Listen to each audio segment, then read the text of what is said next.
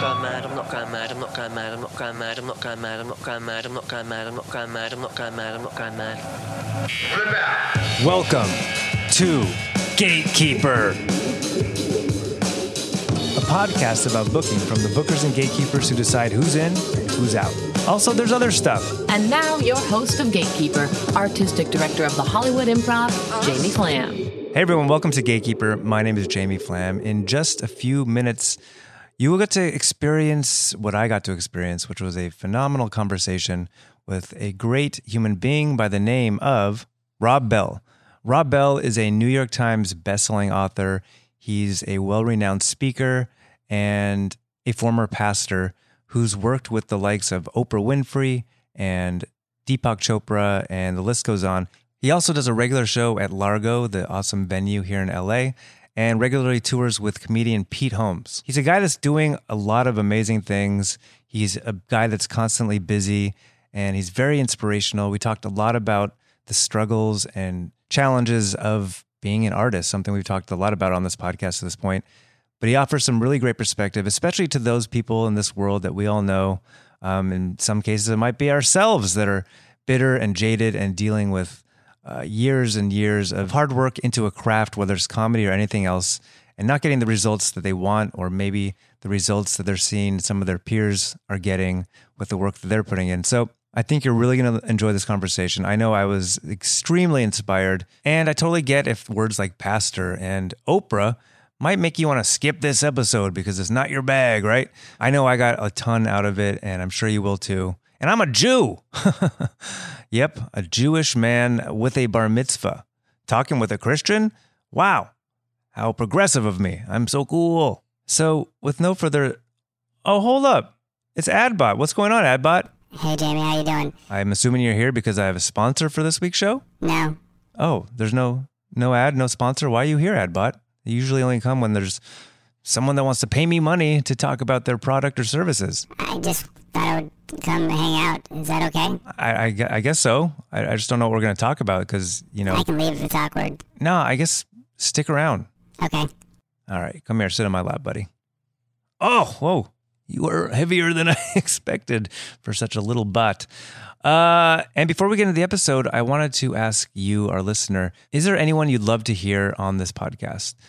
To this point, I've interviewed so many great people in the world of comedy, but since I started this podcast, I've wanted to open the doors to having great conversations with decision makers and people that say yes and no in all sorts of industries and disciplines. So if there are any artists or decision makers or anyone that you really admire that you think would have a great conversation about a lot of the themes we talk about on this podcast, including productivity and becoming the best version of yourself and getting people to say yes and learning how to say yes and no, send me an email, jamie at jamieflam.com, or just tweet at me. The show's Twitter is at gatekeeperpod, and my personal Twitter account is at jamieflam. That's what you say, right? My personal Twitter account. I'm savvy. So, with no further ado, uh, enjoy this really inspiring conversation. Any last words from you, Adbot, who's sitting patiently on my lap? Why did you say that last part kind of weird, like an English person? Oh, you mean like this? I don't know. I suppose it's, uh, it's a nervous reaction uh, of some sort. I'm trying to compensate for something, so I put on this voice. Uh. I think you should stop doing that. All right, good call. Enjoy the episode. Hello and welcome to Gatekeeper. My name is Jamie Flam. I am joined by Rob Bell. Hi, Rob. How are you? It's great to be here.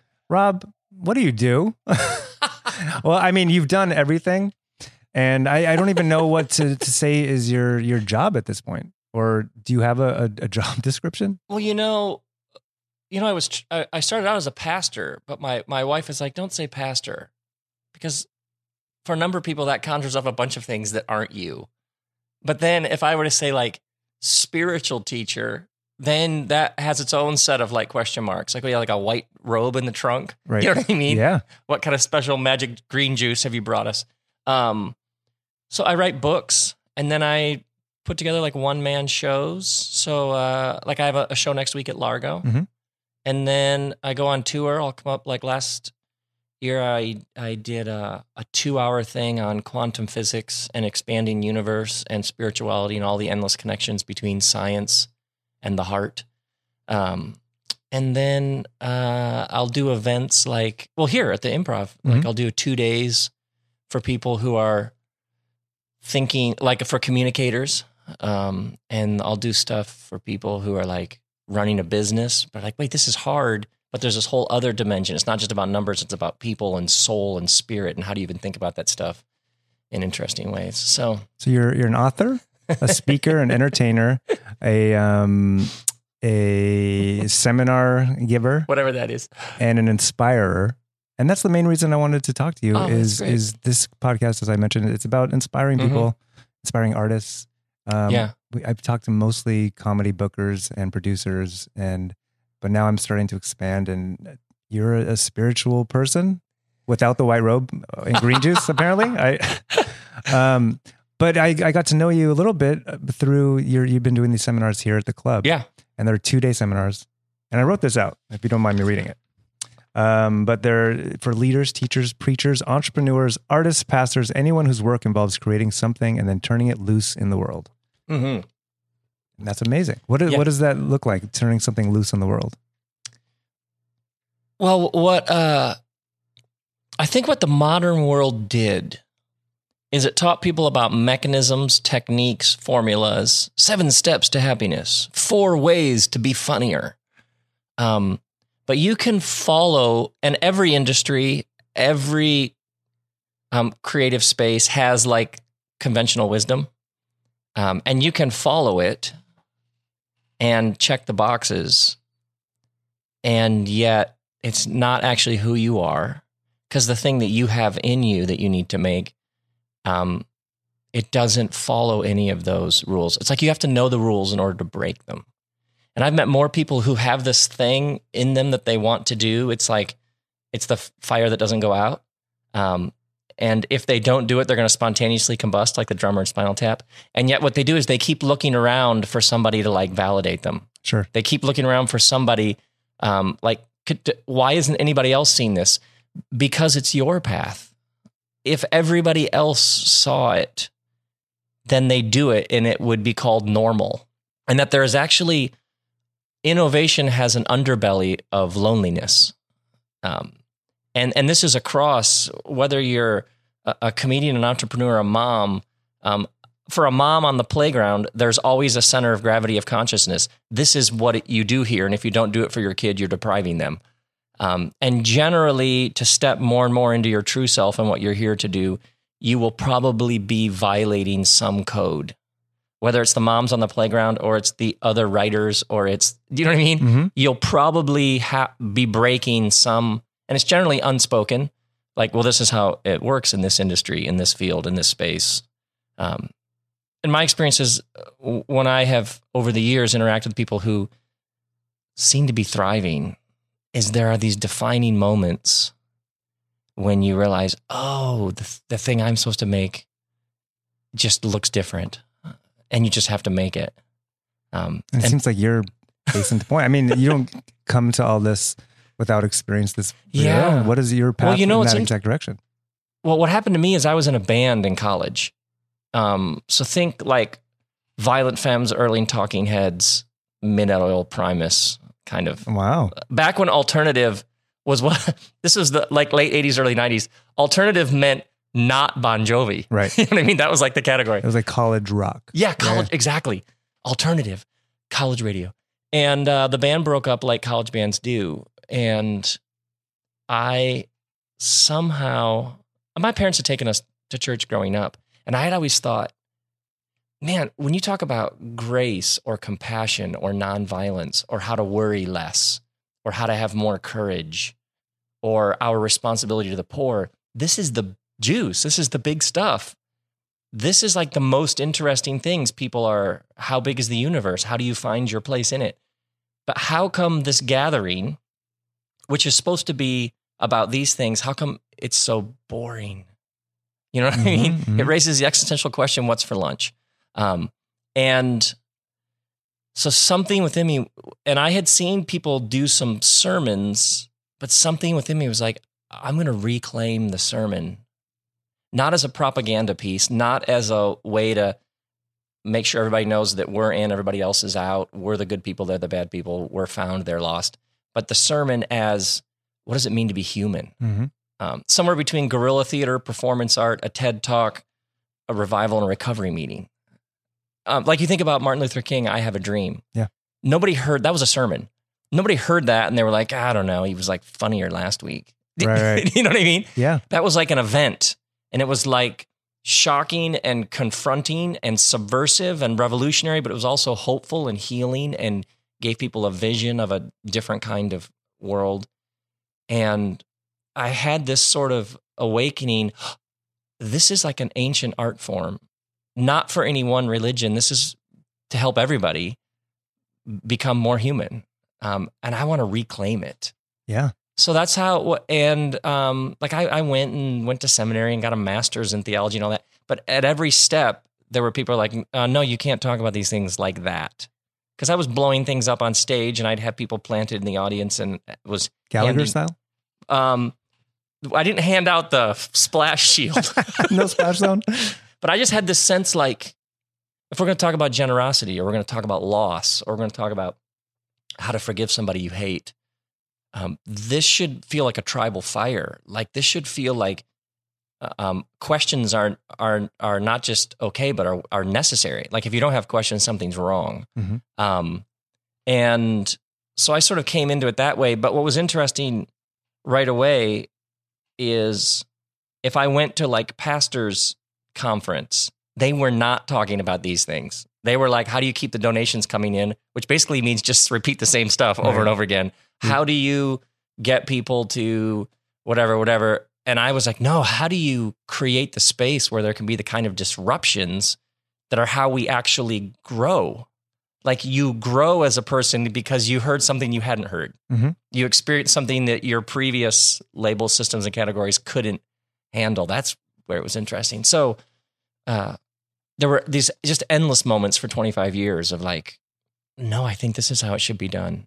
And I actually don't care if other people don't do it that way. I think that's par for the course, like you said, for, for everyone that's done something Yes. big and innovative. And it's interesting because you said, you know, the expectation of like, it wasn't as funny, Martin Luther King's speech as the last one, but especially being in a comedy club. Right. To me, the best comedians, the ones that I love and are drawn to, are the ones that are saying something and making you think in a different way. But Absolutely. sometimes at a club, or most of the time, there's a very set expectation of an audience member that I'm here to laugh at jokes. So anything beyond that. And I'm sure it's the same in, you know, going to church for most people. It's like this person's saying something that's uh, like subversive or making me think in a way that's a little bit scary. Yeah, yeah. And you know, it's interesting. I saw I saw Jay Mohr here the other night, and he said to the audience, We're gonna go some places that you don't normally go in a comedy, and I'm asking you to come with me. He literally like framed it Mhm. so that you would be an idiot if you were like, well, I, it was, what it was so interesting to me is he, in this really beautiful way, almost like said to the crowd, I know it's a Saturday night and you're with this lady and what you're expecting, but I want to take you some interesting new places and you got to come along with me Mhm. and like almost like spun it. So I've noticed the people I've noticed the people who who do try to sort of break often I've noticed how often they there's like the straightforward beat people over the head. You don't get it. I do. Follow me. And then there's the seduction, Mm-hmm. which is you might not normally expect to hear this in this place or experience this in this way. Um, but there's the wooing and seduction of, but I've seen some things I'd like to take you some places. You want to go? Because who who's like, no, I don't. Totally. Do you want to hear something new? Do you want to see something new? Let me show you something. You know what I mean? Everybody else sort of leans in, like, yeah, okay. Well, that, I mean, I talk about often is, um, you know, it's, it's not a new concept, the comedy club as church. And, Yeah. you know, Bud Friedman, who started this club, um, that was one of his mantras. And, you know, Was it really? Rita Piazza, our GM, she's told this story for years and she tells it much better than myself. But when she first started here 15 years ago, 20 years ago, it was a Sunday night and there was, I think, three people in the audience. And she called Bud and said, Do we close the show? And it's like, Does church close on Sunday? That's my terrible Bud Friedman. Oh, or, that's you know, so good. would you close church? And I when I'm trying to inspire young comics, I'm I very Yeah. often use that analogy of like every time you're on that stage, you have an opportunity to, to connect on a very deep level. And really, the parallels they're they're very obvious. It's it's you have, it's a person that hopefully has something to say with a Right. microphone in Right. front of people. Yeah, yeah. And you, you have no idea who's sitting there. You have no idea. And when you're about to go on stage, all of the judgments you have ba- made about the event are irrelevant because the only interesting thing is you breaking yourself open and pulling yourself out. Mhm. And um, a room can happen to you, or you can happen to the room. Mm-hmm. And what's inter- what's interesting about staying on stage all alone with a microphone is this is about what's in you being given expression. And if I mean a great crowd is a great crowd, but and there's all this energy and the, and and there can be this like you're floating along because there's something happening. But at some level it has to start with your own interior life. And if you're up there wondering why you do this, uh, we need we need you to know why you do this and to have sorted that out. Mhm. The stage isn't where you sort that out. We need you to know why you do this and then come up and share your joy. Um, which might be dark, it might Yeah. be it might be all kinds of things. But at some level, and they talk about compelling forces and impelling forces, and a compelling force is it like it draws you towards it. An impelling force is that which wells up within you and you have to give it expression. It's like it's like give me words and shape and form and um, that's the really interesting thing is when you see somebody who's doing this for other reasons whatever Which- it is. In LA, yeah. I mean, people come here to get famous. yeah which is such a bad it's a bad bad bad reason to do stuff. And well, part of my transition, because you know, when I started doing comedy a long time ago, and I, I started to realize that I'm doing it because I want people to think I'm funny, and that's like that validation you talked about. And so, you know, I talk about this a lot, but the connection versus validation. There's Yeah. a point where if you're doing it for validation, you could still have a career. You're not going to be happy, right but when you're doing it to connect first and foremost, you can look at every set and instead of being like, why does this audience hate me? Why does this world hate me? How quickly it can get in that spiral. yeah Instead, it's like, why didn't I not connect tonight? Sometimes it's, it was just not a, a good audience. yeah But, right um, right right But when you're looking through that framework, um, you take it less personally, or you should, because you're like, oh, I didn't connect. How can I make this connect more? And you should connect to your own material. Right. And there's this difference between success and craft. And success it success is built around when I get that then. So there's always a blank when I get X, when I get whatever, then. Mm-hmm. So it's all it's never here. It's always a couple feet up ahead in the road. Craft, on the other hand, is this sense that you're working a trade, that you have a thing you're doing. And there are all these subtleties and nuances to the work. And now you're going to go out there and there's three people out there. And so you're going to gain a new level of awareness and skill for how do you, what do you do when three people show up? Mhm. Um, and success asks, what more can I get? And craft says, can you believe I get to do this? And I was in on tour in Australia earlier this year, showed up at the venue for sound check, and there was one of these orchestra pits that can rise and lower. And the orchestra pit was lowered as far down as it can go. So at the edge of the stage, it was just a drop, like a 20 foot drop, a gap of like 30 feet, and then the front row. And I want to be as close as possible to the people. I want to be like, I want to get right Yeah. there. And I remember being, and I remember uh, instantly having anger towards the promoter. Like, how did you not know that there was an orchestral rehearsal after my gig? But then thinking, who in the right mind would would think to ask in booking a venue, are there any rehearsals afterwards in which the entire Right. pit is going to be lowered. So the stage is just there's no railing or anything. It's just a, a drop. Um, but actually, the moments when it's when there's like oh, that's this is really not good, um, are always the moments that remind you of the craft. Mhm. Okay, so we're gonna do a show with a 20 foot abyss into the depths of the earth you have stage fright. That's between raising the stakes. if you had uh, what is it fear of heights Yeah. you'd be in trouble um, but in my experience those are the moments where you just come all the way back- around to why do i do this again? And okay so now i have a whole five minute riff. We just added five minutes to the front um, where instead of out. that thing being this obstacle it's asking me to make fun of it and do something with it. And and there was like a railing for the audience for the front row of the audience but not for me. Mhm. so it's like they can't follow in but if i follow in it's no big i mean there's this it's just waiting to be talked about. Um, but i've met more people who want to be huge want to be known want their book to whatever and those things that will come up for everybody throw them into such a dark thing and you have all those uh, all those have to be judo moved this just means you're going to have a great story when you go home And so for you. How did how did you how did you arrive there? And how long have you felt um, enlightened? I'm sure you're still learning every single day. But was there a, a, point um, in your career when you started giving these sermons where it started to really make sense? Yeah, yeah, yeah. I remember one event. So what happened? So I just had the sense there's got to be some better way to talk about spirituality. There's got to be some better way to do all this. So when I was 28, my wife and I and some friends started a church. Like we just, I was like, this, let's just do it from, and it grew. Within a couple of years, it was like 10,000 people. It was completely surreal. Let's take a step back. So you want to start a church? Yeah. Like let's talk about the gatekeepers and that. Like, is there a gatekeeper? Like, do you have to get approval? I literally went, no, that's the thing about it. I went and found a guy who would let me use a building for a dollar a year.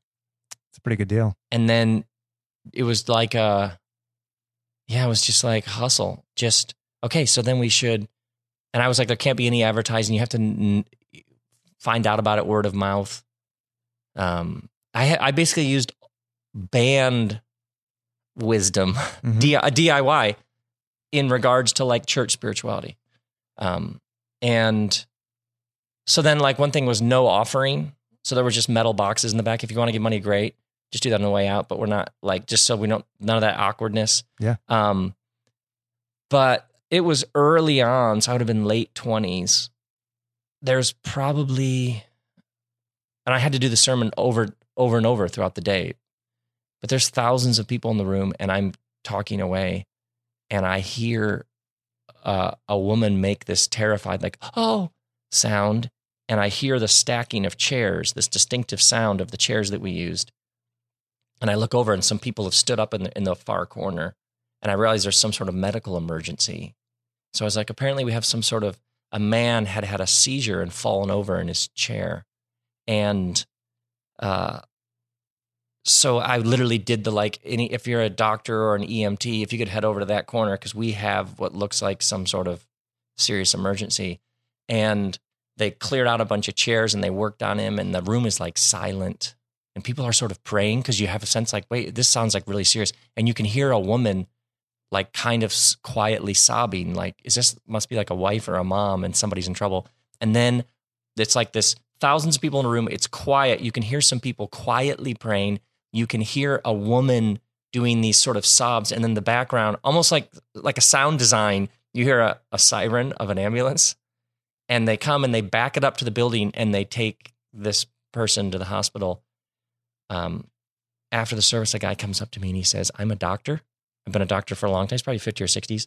I've been a doctor for a long time. I went over there, and that man uh, was dead. Oh. he we had no pulse. We had no breath. I'm telling you i know what i'm talking about. He was gone. And when people that sound of the people beginning to pray we we had been like it's done. His body like lurched and he, his heartbeat came back. And he started breathing again. He's like and i'm telling you i know this stuff. And i was there the whole time and that's what happened Life from death. so uh i don't i don't tell that oh you know i i think you can trivialize that story quite quickly but something for me was like oh there's there there are all sorts of things going on when you stand up in a room with a microphone and try to communicate. So everything that could go wrong, just relax. That It- is the ultimate I know. go wrong. No, it, I remember. I remember driving home thinking, "Oh wow, uh, this one there. There. It's almost like you realize there's a lesson here that I'll probably get over the next year." But so many things. Um, and then I started traveling, and some of the things I did, people didn't appreciate. So I started getting hecklers. So there'd be people out front with signs, bullhorn people. Um, there, Largo, a couple weeks ago, there were hecklers out front um, which I think is amazing because they were standing. There was like a live nude revue across the street from Largo, Right. and they were standing on the other side of the street in front of the nude thing, pointing towards Largo, protesting me. They were um, getting a bang for their buck. no pun intended. So I think enough things just went wrong and fell apart that at some point you let it break you in all the right ways. And it sounds so cliche, and especially when you're going through it, like like oh great, so this adversity is gonna make me a better human. Yeah. Great. Yeah. So do you have advice for? Yeah, yeah, I would you- say because yeah, you're right. That clear, you know, this thing that's just about to crush you, you're going to be so much better. Um, I would say that it, uh, no, it may be awful for a while, but I would say that somewhere in it is an invitation that you can either shut down or open up, or you can become bitter or you can become better. But but but if there's loss, if there's pain, you have to start there. I think what you're rightfully pointing out is something people are like, hey, this is going to make you way better. Yeah, after you've actually acknowledged that it was awful. Um, So the know what I mean? acknowledgement, Yeah. It's, do you have like advice for maybe people that are on the dark side, meaning, and especially in comedy, you reach a point where you know you've been doing stand up for years and you haven't made it, and everyone around you uh, seemingly is. So basically, when you're you know jaded and bitter, is there a, a- path back? Yeah, that's a great question. First off, when you look around you to gauge, you're always that will it will always leave you. That will never work. It will either do it will either inflate your ego or crush it. Because you'd be like, look, I'm so much farther ahead than so and so, which doesn't put you in a good place. Or what's wrong with me? Um, and the way that the world works is there is not a direct relationship between the excellence of what you're doing and the receptivity. So uh, I just read Moby's autobiography. He describes a David Bowie show where the crowd walked out, a David Bowie arena show where he's like, after a while, people just got bored and started leaving. And for the last few songs, David Bowie was only playing to a few people. That's crazy. And then there's uh, a Musical.ly is this new app where you can lip sync to a song for 15 seconds. Apparently, it's the number one iTunes app right now. And there's a girl named Baby Ariel. She's a high school girl in Florida who my son said she has 13 million followers and she's worth like $9 million. Jesus. Yes. Jesus help us. Um, so I actually did this event recently where I put the the Moby thing and then Baby Ariel, and you can lips you can build a. She's going on tour. She lip syncs for popular songs in 15 second fragments, and she's going on tour and has a merch tab on her website. Um, and Baby Ariel makes millions of dollars, and people walk out of David Bowie shows. You live in that world, so. Yeah, you can't win. So there has to be some deeper stream you're swimming in. Obviously, people liking what you're doing and buying tickets puts food on the table. So acknowledging that, um, I think you have to start. You you're doing this for some other deep. This is somehow your who you are in the world. Um, you have to go to your interiors, and then I would say to the most jaded and cynical, you got into this something got you into this. Um, something got you into this. And what was it? And uh, there's this phrase born again, which always is almost like a spoof phrase, but it, it actually refers to what happens when you, some call it a second naivete, when you've been beaten and it hasn't gone well and you've been booed and it, and yet you rediscover why did I get what was it that drew me to this in the first place?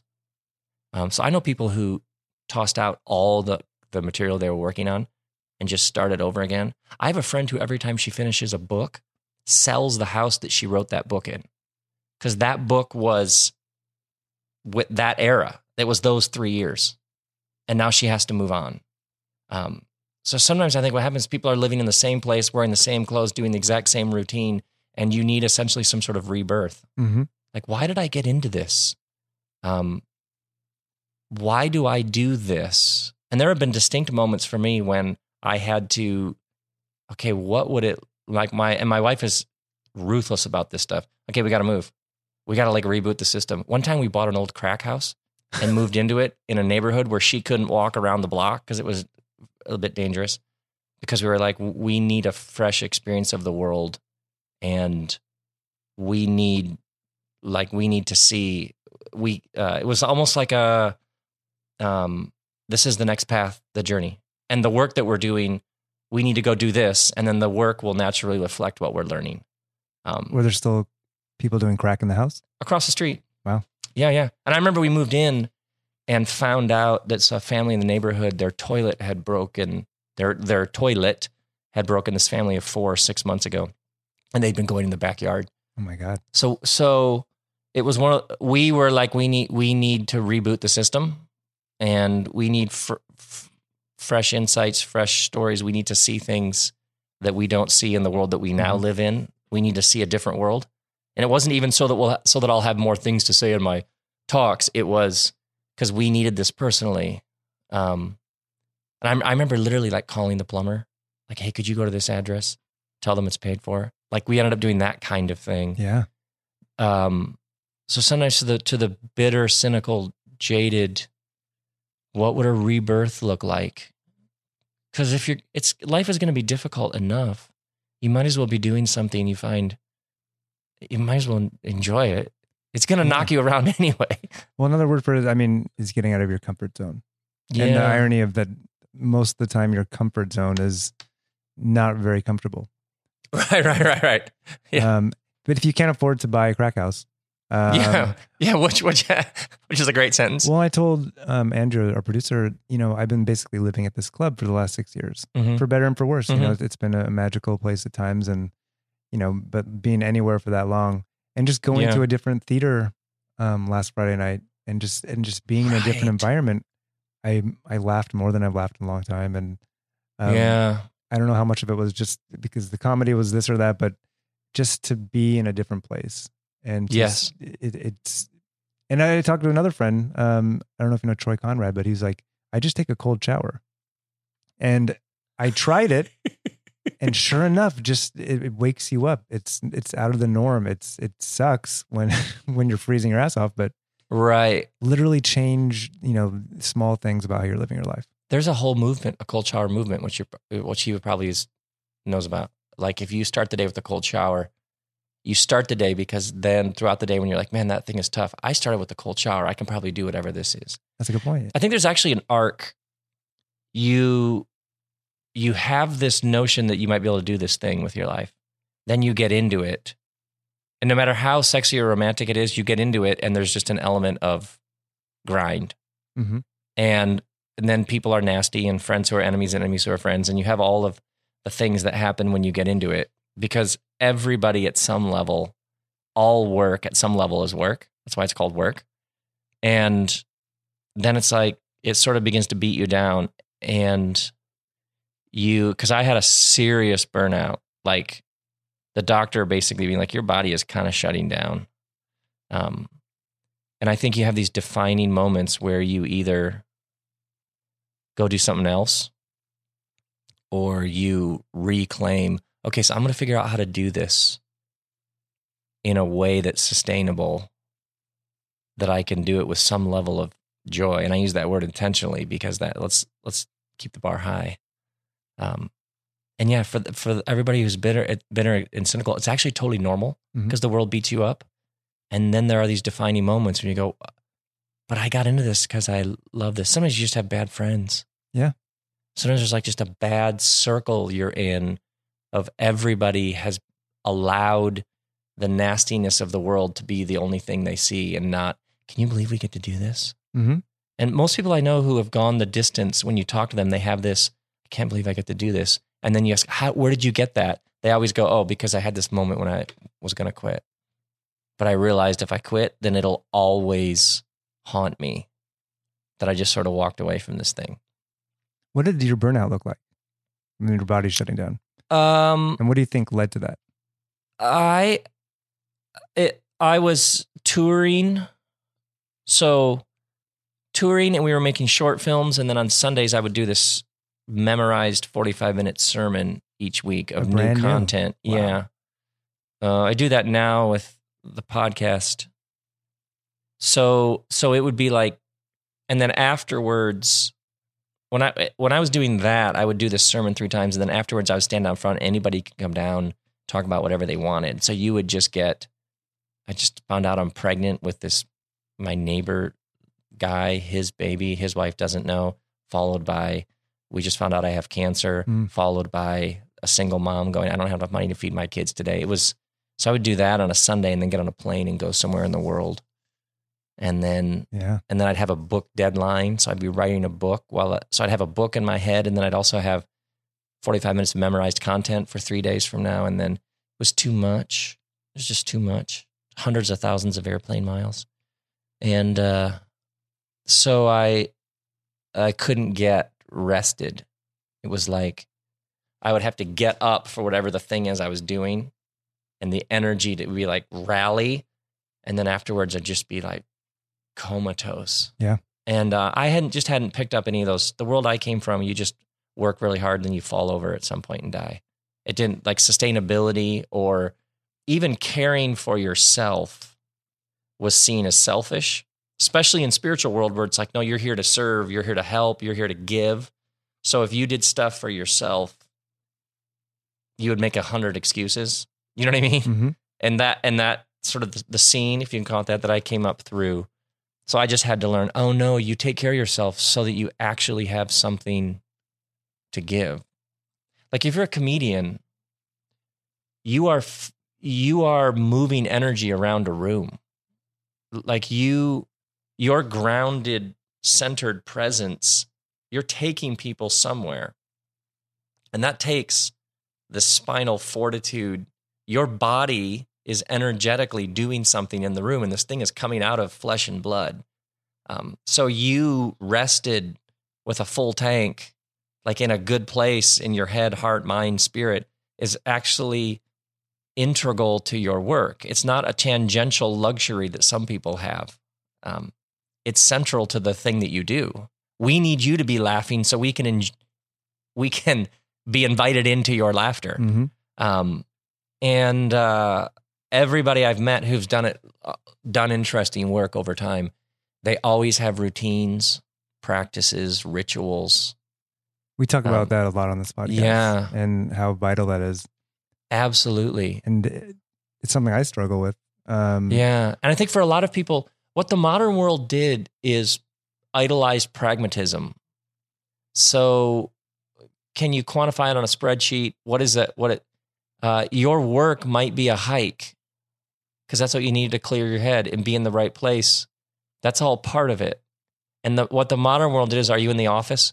Are you working? Mhm. Um, and it it separated things into parts and oftentimes for people it helped it caused people to see themselves as disintegrated. Um, your body is just this thing over here. And then there's actually this thing over here that is your it it split it all apart. Um, instead of everything within you is connected with everything else. So if you're furious with that roommate um, that is in your act. It's in your bones somewhere. Mhm. um, and you sorting through that is part of your work. That is very interesting. I think you don't think of energy, or I don't, or maybe most people, as a, this tangible thing. Oh, right, Um, right, right.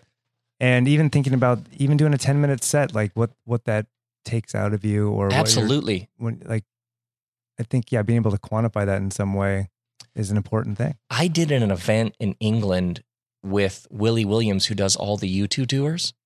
So the Lemon thing, the Zoo tour, all he's the guy who sort of set, organizes all that stuff. And he was like, all of my work, he's like, the only thing that matters is, and they've done the biggest productions in the history of Forevers. He's like, the only thing that's interesting is the exchange between the band and the audience. I mean, this is like a quantum. Now we're into quantum physics. I mean, he, he's like, that's the only, all of it is for that. And a 10 minute set to 60 people, there's a ferocious amount of exchange. And oftentimes there's all these things happening that the performer isn't even aware of. And then this person stops them six months later and is like, hey, that bit that you did, I loved it. I was so great. It was like, yeah, of course. They were, they were, you were literally giving of yourself. hmm It's fascinating. I mean, you've been doing these seminars here, and I've been sitting in, and you have Pete Holmes, who is one of my favorite comedians, Yeah. come and talk to you for like an hour or a couple hours, and it's fascinating. Um, and I've learned so much from that. But one of the things um, that I truly believe that you guys kind of corroborate in, in talking is that the humanity um, and the presence of being a performer, whether and you're speaking not just to comedians or you know mostly speakers and um, other people, but um, about you know calling out what's happening and Yeah. that important of importance of presence Yeah. and especially in comedy eh, sometimes and most of the time the, the biggest laughs come from calling out the elephant in the room or just you know Ben Pete's you know the master of like walking on stage and instantly like in the same way of you talking about the gap in the orchestra section as soon as you call that out it puts everyone at ease Oh my word! Pete and I do a two man show called Together at Last, and we toured it last year, and we were so like we Boston, Arizona, and we do this thing like so. We had the front part was all very structured. Like he would do a bit, I'd do a bit. We'd pass it back and forth. Then we do some Q and A and all that. We're in Salt Lake City, getting ready to go on, and he's like, "Oh hey, the front end." just give me a second in the front end. I'm going to make fun of Mormons. and he went up and did, I don't know how much, I don't know how many minutes he did on how he looks. He thinks he looks Mormon. He's like, I'm so Mormon, they let me in your temple. I'm so Mormon, they let me in the inner sanctum of your temple and they let me pet the dragon. and the crowd went completely nuts. Um, but I was struck on that tour with his presence. Um, we would sit in the green room and listen to Ram Dass, and then we would go on stage, and how much was happening in the moment that he would just trust and follow. And then he sort of hand it to me, and then I would, oh, I think that's what this is. I think this feels like this. Let's go here for a while. Here you go, Pete. Take it back. Um, that's the joy of the whole thing. and I'm trying to remember what you guys described it as in your seminar, but um, letting the show happen is that kind of Mm. the premise of it? yeah. I think he was talking about. Yeah, I think he was talking about some of that. Oh yeah, he was talking about. I think people were asking him questions about bombing Mhm. and heckling, uh, and what you do with that and how you invite people along and yeah. Yeah, letting the show be the show it, it needs Sure. to be, and Yeah. every show is different. Yeah, there's a great. Uh, some people think the greatest architect ever was Louis Kahn. He wrote. Uh, he gave some lectures in Brooklyn, and they were turned into a book called Between Silence and Light. It's very, very profound and accessible. But he would have this thing. Kahn would say when he was starting to to work on a building, uh, "What does this building want to be?" Mm-hmm. And that is that question. That's not an architecture question. You know what I mean? Mhm. So, what does this set want to be? If you can, in the moment with a mic in a crowd, when it's not apparently what you thought it would be, stop and go, huh, apparently this wants to be something else.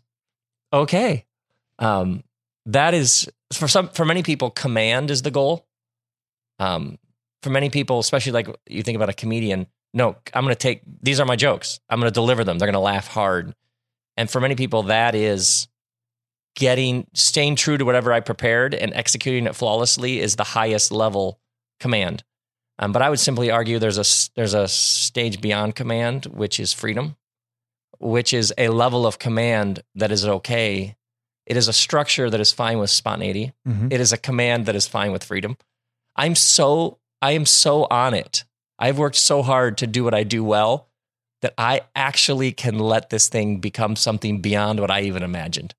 And I'm fine with in fact, I'm more thrilled than anybody to see where this goes. Mhm. And, And- that's so zen. Yeah, and then- that's when you get that's when you get one of the things I love about these two day events here at the improv is so I'll have 10 hours of new content ready to go. But then I might I might do an hour and then somebody says, Well, what about da da da da? And suddenly we're over here. And we can always come back because we always have this structure. But we can be so here, we can go, oh, that's interesting. And then you discover, oh, wait, most of the audience wants me to go back to the 17 minutes earlier thing about pain or loss or whatever that. Yeah, we can circle back there. Great. Um, that's where things get interesting. Well, let's talk about preparation. I mean, you have these amazing questions that you have on your website, and I don't want to give spoilers for people that would come to your thing. oh, but- what what those questions about? What what I talk about some of these events? Well, I mean, talking about again, back kind of back to routine and productivity and Yeah. and focus or uh, like themes that we talk about on this podcast. Um, Yeah. it's it's so difficult as artists, and you tackle some of these things, but um, I'll just go down the list. But like, you know, how how do you maintain your sense of self when you're pulled in so many different directions? How do you create a rhythm of life when the demands seem endless? And you know, how do you establish healthy boundaries with people? It can go on and on.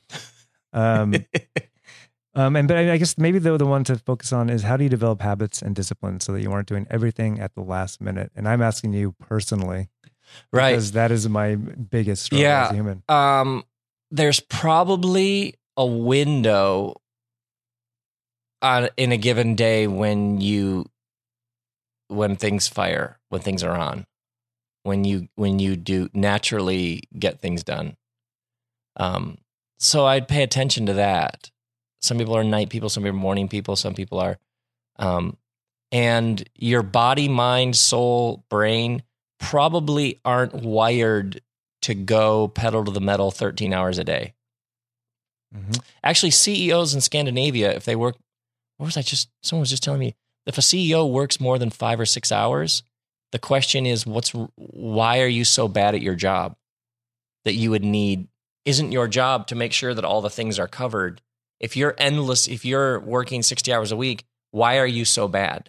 Um, I like that. so I would begin with there's probably some window when you naturally have a notebook out and you're working on bits.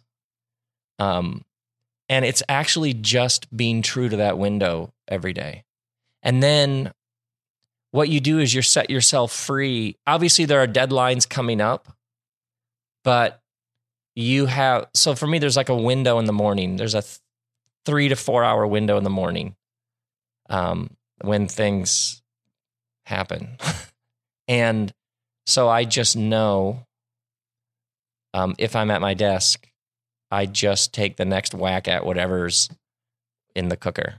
Um, and that it's not like the way that you write a book is a little bit for a year and a half. Um, this this Largo thing I'm doing, I'm doing a thing on the evolution of flowers, architecture, and this Swedish chair designer, and how all that relates to how your heart functions each day when you drive to work. So, um, I first stumbled across the first idea probably a year ago about that, and it's just a couple minutes a week, a year out, and then probably six months out. It's it's probably still a couple. You know what I mean? Like it's just a small, small um, shot at it each day. What, um, if I can get asked specifically, Yeah. like, do you use a specific software to organize these no, thoughts? um, some things are pages documents in the computer. Some things are a gray notebook. I like pen and paper. Um, there, there's this company called Munken that makes this recycled paper I really like, and I have a stack of it of squares. And some things I'll just pull it off and write down a whole bunch of thoughts about that idea because it, it feels right to have it on paper first, and then eventually it'll probably be like a pages document. Um, and then some things I'll work with like 11 by 17 turned sideways so I can like storyboard it. So Mm. like uh I'm doing a thing with Deepak Chopra in a couple weeks. And I'm going to do I'll do an hour talk and that will probably be sketched out almost like a storyboard. Like there's I think there are six movements to the talk. Mhm. Um it's about quantum physics and boundaries with toxic people and it's all so like each movement is sort of named like that. Um so I and I think you uh for me there's the sitting down and you you work at it and then you go live. Mhm. You go run errands, you go live and then you see a bunch of stuff and you're like like it spurs thoughts and so I might the end of the day I'll I might sit back down for a minute cuz I'll remember I will have jotted down a bunch of stuff. Um and then it's just paying attention to it. I think that's actually the thing and you sitting there with your notebook, laptop, butcher paper, whatever it is, for an, a couple hours is worth, like centered and rested and in a good place, is worth you 10 hours at a desk, frustrated, trying to make something happen Mm-hmm. especially for a comedian. For a comedian, your job is to observe. We need you going to the post office.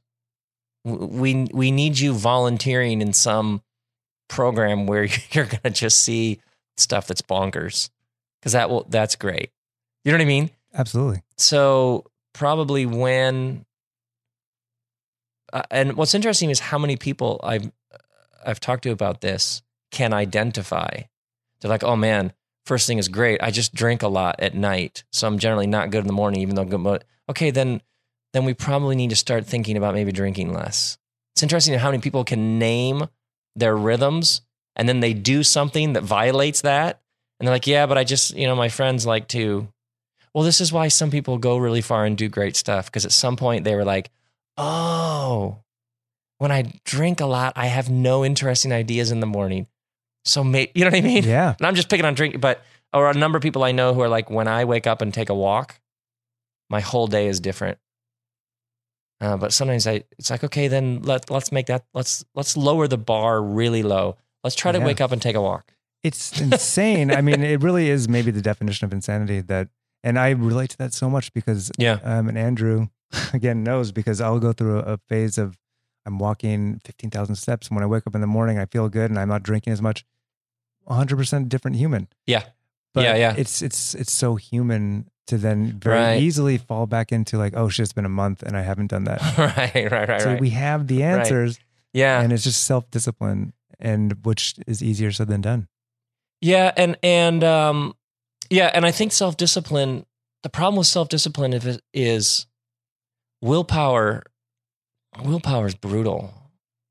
I'm actually reading a book right now by a Harvard sociologist who she is showing why most weight loss programs don't work because they're they're based on willpower and that most weight loss programs people gain weight at the end and most diets people gain weight because it's working against how your brain is wired in terms of evolution.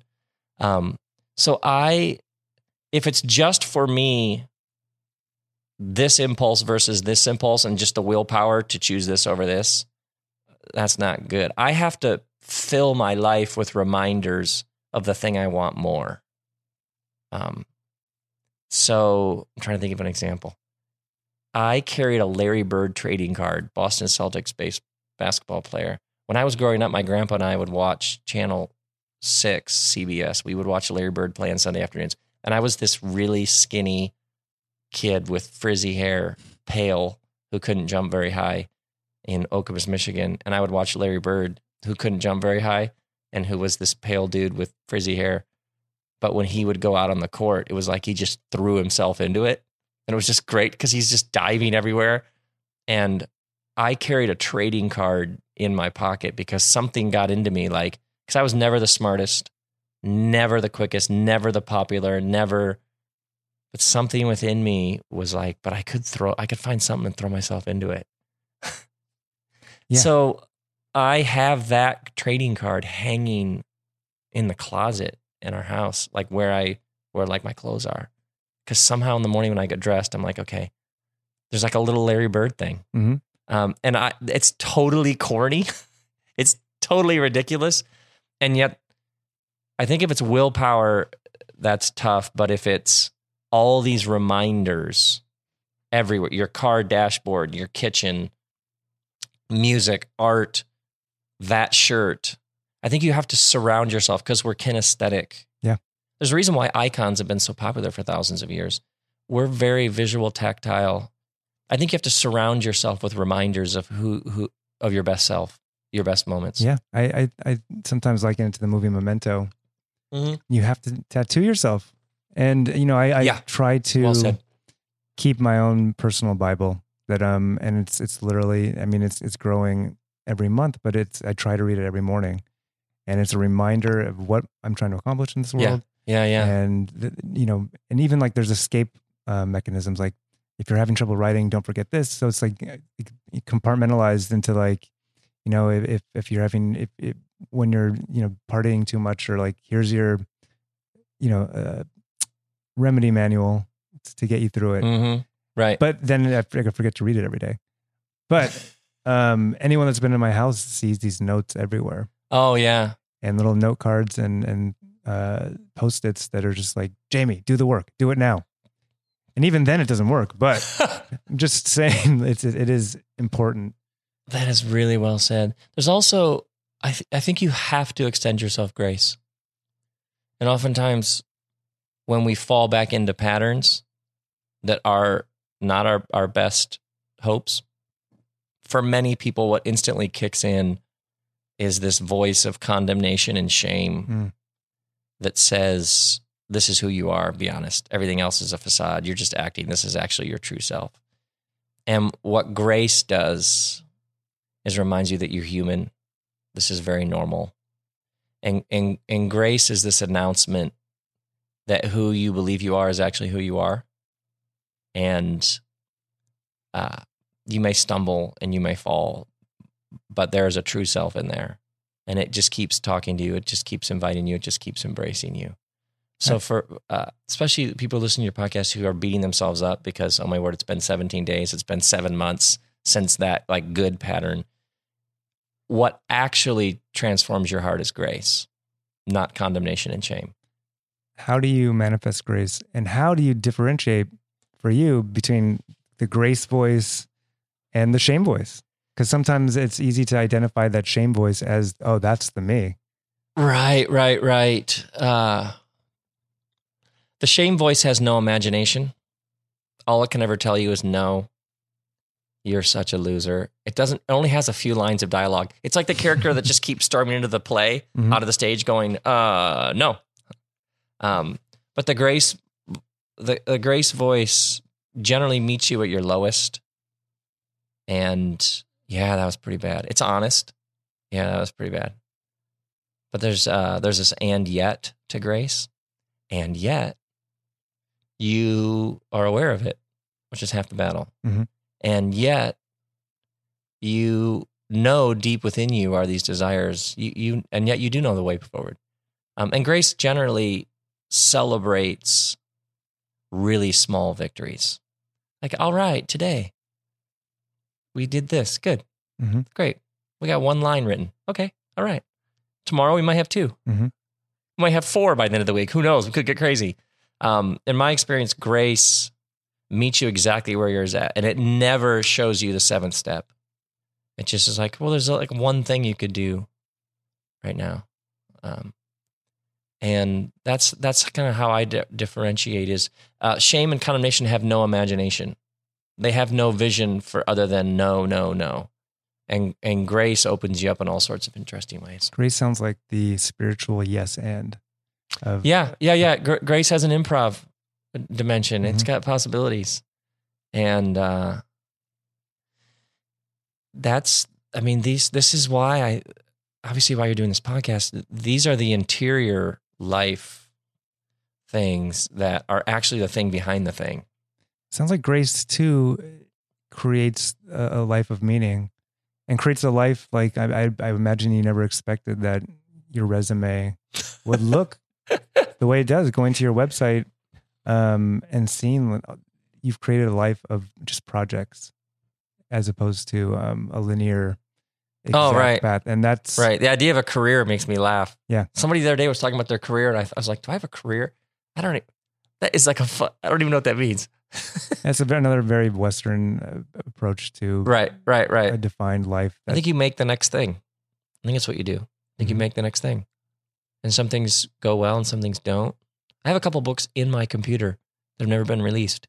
One of them I think is kind of rubbish. It never like got out. That's just part of it. You just keep throwing things against the wall. And every once in a while something might stick. Mhm. And you celebrate it. Then you just go make more things. what is your filter now? I mean, it seems as you reach a certain point in your career, um, but there's more eyes on you, and I, Mm. I'm curious to know: is there more pressure because there's now that you have this next book, there's expectations. I, I guess another way of putting it is like, how do you manage the the, the critics, and um, do you care at It doesn't even cross my mind. It really doesn't cross my mind. But what's the next thing? I Either have to say this or I don't. Yeah, yeah, yeah. So um, I'm just finishing up this tour with this book because it felt like, yeah, I should go all over the place and talk about this book. Actually, the book came out in April. It's called How to Be Here. And generally, what happens is the book comes out, you do like a week of interviews, and then you're on to the next thing. Maybe a couple tours, stops, book signings or something. I was like, I would love. And so you don't ever get extended interaction about the ideas in the books. I was like, what if there's got to be some better way to do this? So we've, so I found art galleries and and clubs and dance halls around the world. And we did all Saturday events in the round. We brought in chairs in the round with me in the middle so I could walk through the whole audience and did like this seven hour interactive. I would like talk a bunch about the ideas and people start asking questions and talk about some more of the ideas. Um, and that's all just w- what would be interesting. I think calling is overrated and curiosity is underrated. What am I supposed to do? I don't know. What are you curious about? Mhm. So it was like, what would it be like to do these Saturday all day things all around the world? And that I'll wrap that up in LA at the end of November, and then I and then I'll then the schedule is pretty much empty. Another book will come out next year, and I'll do.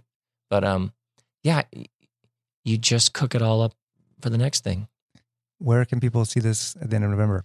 Oh, at the end of November, I'm doing Wanderlust, that yoga studio. Oh yeah, yeah. I'm gonna do do it in. The, it's like a big living room for a day, and it's so fantastic because it's blatantly spiritual, but not co-opted. So people from all kinds of different backgrounds, and I come out of the Jesus tradition, but no, everybody's. It's fine because you're you and you're you and you're you. It's like this. A lot of people are like, I've never been in a space that was like blatantly spiritual, but without like a hard sell or a. It's already been co-opted by Mhm. something. Um, yeah, that'll be at Wanderlust at the end of November. Yeah, so for me, there's like an element of curiosity. So that's part of the filter. And my wife is fantastic because Kristen will just be like, "Oh, come on, you don't, you'd be bored out of your mind two days into that thing." I'm like, "Yeah, you're right." So we just sort of listen together to the next. What's the next thing? What's the I next love thing? that curiosity. Yeah. And I've always been, I mean, a lot of people don't know, but I was a religious studies major in college and Oh, were you really? um, studied mostly Eastern traditions. And I've always been a seeker and, Mhm. and someone that's, you know, been curious. Yeah. And trying to find a voice in the world of, because, you know, like you said, when, when you tell someone you're um, a pastor, it brings up so many connotations. Right. And the word spirituality does, and so does everything does at this point, and Yeah. personal development and self help. But curiosity seems like a nice catch all Like it's Yeah. not as alienating. Right. Right. Right. There's no one's like, I'm not enough of this curiosity. Yeah. we got to go in a different direction. Right. It's very enchanting. Yes. Yeah, I totally agree. There's something called the Cabinet of Curiosities, which was, I think, is a German thing. I think it was literally a cabinet full of interesting and weird things in the 16th or 17th century. Look it up on Wikipedia or the internet. Um, so, in, in wrapping up and talking about gatekeepers, and you know, there's Mhm. there's these powerful people in Hollywood, and no matter what industry, and there's there's people that say yes and say no. But as we've talked about a little bit, you know, we can only be our own personal gatekeeper. Yeah. Um, do you have any parting advice to yeah, impart? Yeah, yeah, yeah. I, ha- I have a couple thoughts, and then we should do a benediction. We should do an old school benediction. It was interesting. I was doing this event, and a woman in the front row said, "said I'm an actress. I've been in Hollywood for a while, and I'm like at that. It's not happening. I just kind of want to get. Do I just? When do you just give up and go home? Which I think was probably Indiana or something. And I was like, why are you doing this? She's like, because I want to tell stories that matter. I was like, oh, you want to tell stories that matter. That's the essence. The form that you have attached to is young Hollywood actress. So these doors shutting to young Hollywood actress are doors shutting to form, not essence. Essence is you want to tell stories that matter. And I had the joy of telling her, you know, there's lots of ways you can tell stories that matter. Um, not in a patronizing way, just in a like a funny, over the top way. And it was beautiful to watch her um, realize that there was this good news sitting right in front of her, and that so often we have this thing we want to do in the world, and then we're in some system where there are gatekeepers who say yes or no, and so we allow those people to determine whether or not we can be who we are instead of subverting the system be like, well, maybe this system isn't where I'm to be, but that doesn't in any way give a no to the thing that I think I'm here to do. Mhm. Um, and actually, a bunch of people are already, the reason why they're saying no is that thousands of people are trying to get through that gate. Um, but what if we just went over here? There might be a whole new space. In the business, they talk about blue ocean, where you're no longer competing. You're actually creating a whole new space where there is no competition. Um, and that's what's really interesting to me is when people realize I have been banging against the same door when there's like a whole field across the street. Right. Um, in the ancient tradition, they talk. Uh, there's a benediction from the Latin benedictus, a good word, and uh, so you would gather and talk about things that matter most, like we've done, and then somebody would place a benediction on you, and they they literally believe the words would like hover over you as you went on your way. Um, so so and with our conversation, the benediction might be, "May you not let anyone else control your joy. May you realize that you have that power. May you, when you find yourself knocking on the same door, becoming bitter and cynical, turn around because maybe there's a field across the street. May you come to embrace the impelling force of that which is true about you that spills out over into the world. May, may you and that happen to the room instead of the room happening to you. And may you come to know grace, the kind of grace that doesn't show up with the same shame and condemnation, beating you up for what you didn't do, but keeps insisting that you're loved exactly as you are. And there's all sorts of new possibilities and the steps that you need to take, you actually can take because you're here and that's a good thing. And we need you. Should I pour water on myself now? Um, that's amazing, and I think a, a better host than I would wrap up the interview at this point. But I have one more question. that's going to undermine all the powerful things you've just said. But you you wrote a book based, I think, on a song you wrote called Velvet Elvis. Uh, yeah, that was my first book. And Velvet Elvis, um, Mhm. are you aware that it's also a Weird Al Yankovic song that came out on his Even Worse CD in probably 1988? No. It's worth looking into. I'm a big Weird Al fan, but Velvet Elvis. When I when I saw that you had a song and a book named after this, it made me think that you should know this.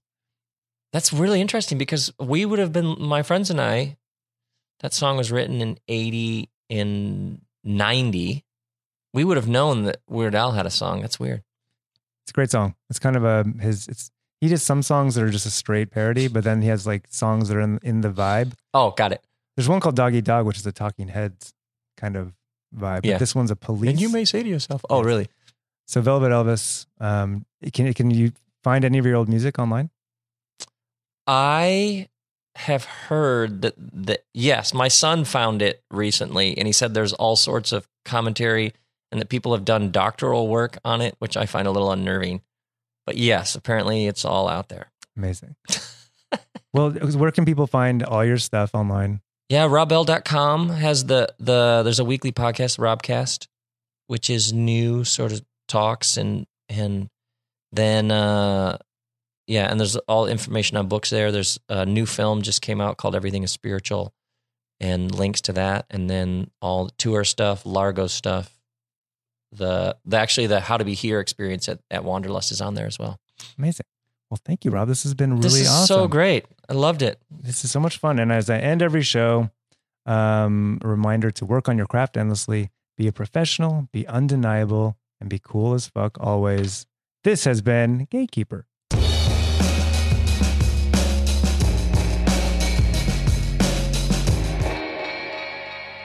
For more episodes of Gatekeeper, you can subscribe to us on iTunes or wherever you listen to podcasts.